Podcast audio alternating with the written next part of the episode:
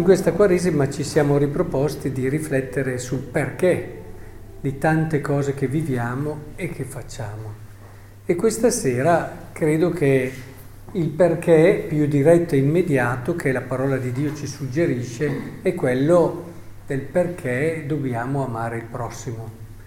Ne parla la prima lettura in modo molto esplicito, citando appunto dal libro del Levitico, parla tutta la comunità degli israeliti dicendo loro siate santi perché io il Signore vostro Dio sono santo e poi elenca tutta una serie di atteggiamenti da avere verso il prossimo, non ruberete, ne userete inganno e così via, non commetterete ingiustizia, non andrai in giro a spargere calunnie fra il tuo popolo, né coopererai alla morte del tuo prossimo. Interessante questo mettere vicino calunnia e morte. A volte diciamo, ah io non ho ucciso nessuno, ma valutiamolo. Non è solo fisicamente che si uccidono le persone e così via. E anche il Vangelo, il famoso brano di Matteo 25, che in un qualche modo ci fa vedere come è proprio quello che facciamo agli altri che diventa il criterio di misura. Perché vedete, ecco, ci si potrebbe chiedere, ma siate santi come io sono santo, ma non è nella relazione con Dio che ci giochiamo la nostra santità, non è nella relazione con Dio che viviamo la nostra fede. Certo, è nella relazione con Dio. Anche se qui oggi si parla soprattutto del prossimo, questo non toglie che è nella relazione con Dio che noi ci giochiamo la nostra santificazione. Ma allora il prossimo? Il prossimo è fondamentale, essenziale, in più di un testo come quelli di oggi ce lo ricordano, ma attenzione, sono due i modi in cui possiamo vivere questo amare il prossimo, quello del timore, perché oh, se davvero nel prossimo c'è il Signore, bisogna che io mi dia da fare perché altrimenti...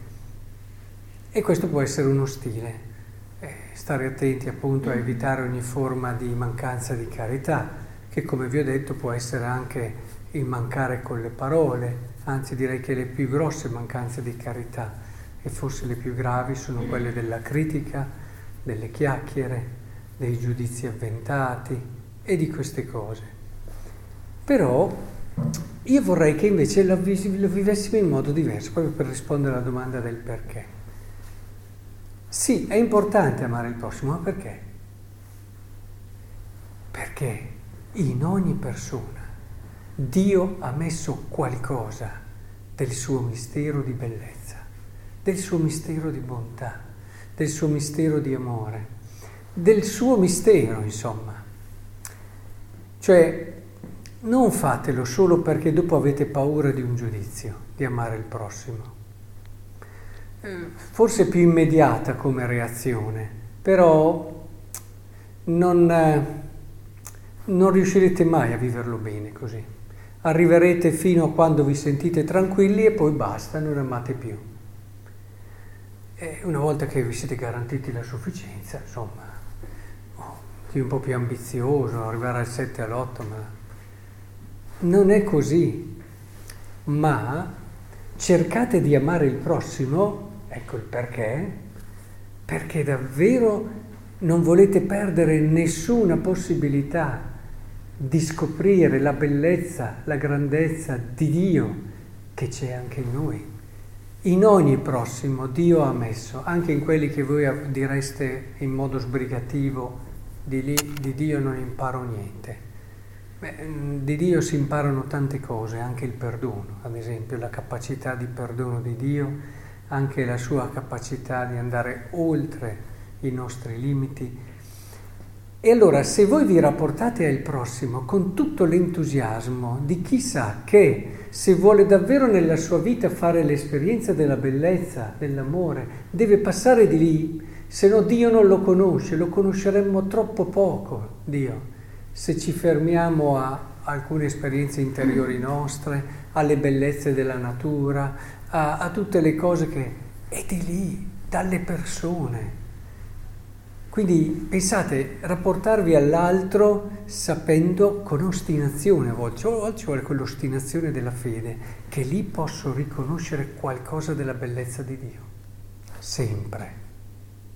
Anche quando vi hanno fatto dei torti, lì pensate quante cose, quante perle preziose perdiamo, quante opportunità perdiamo quando ci chiudiamo a una persona perché quella persona lì magari ci ha fatto dei torti appunto, oppure non rientra nelle mie eh, simpatie, nel senso che non entra mie, nella mia sintonia, nel mio sentire. Allora indifferenza quando va bene. Ma perdiamo tantissimo.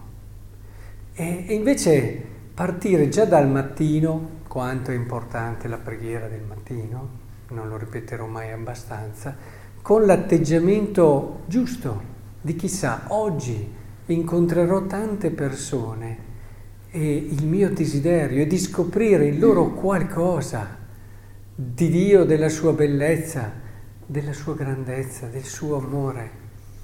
E arrivate veramente a, ad avere un cuore talmente ricolmo, non solo alla fine della giornata, ma immaginate giorno dopo giorno, avete un modo di atteggiarvi agli altri che è quasi irresistibile perché è fondamentale, se l'altro si sente che tu ti rivolgi a lui senza volerlo giudicare assolutamente, ma proprio che hai dentro di te la consapevolezza che lì in lui c'è qualcosa di bello. Beh, ma vi rendete conto di come l'altro può avvertire questo vostro andare incontro a lui?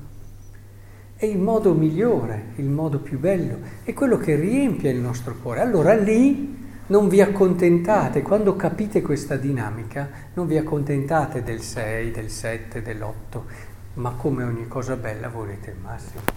Eh beh, è normale che sia così, perché cominciate a gustarla la carità, cominciate a capire che amare non è semplicemente un dare, ma è anche un, uno scoprire quanto il mio cuore desidera più di ogni altra cosa.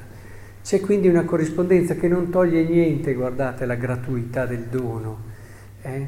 però mm, la gratuità del dono eh, si ha più nel fatto che tu scopri qualcosa che ti fa andare anche oltre i tuoi interessi perché hai scoperto l'interesse più grande, l'interesse di tutti che è Dio. Eh, a volte si pensa che solo negando, negando che si arriva alla retta intenzione, non, non sono così convinto e, e, nella completezza, nell'armonia, nella pienezza, nel trovare queste corrispondenze che veramente tu ti giochi totalmente, allora giocandoti totalmente non pensi più al tuo ritorno, ma ti dai. Ora, questo è molto importante, quindi oggi mettiamo un altro mattone nella nostra Quaresima per cercare di dare un senso a questo perché noi facciamo le cose. Ecco, quando ci rivolgiamo agli altri, e, e cerchiamo di amarli, oggi ritorneremo su questa motivazione fondamentale. Perché li amo? No, perché oh, nell'altro c'è Dio e ho paura del giudizio? No, non ve lo consiglio.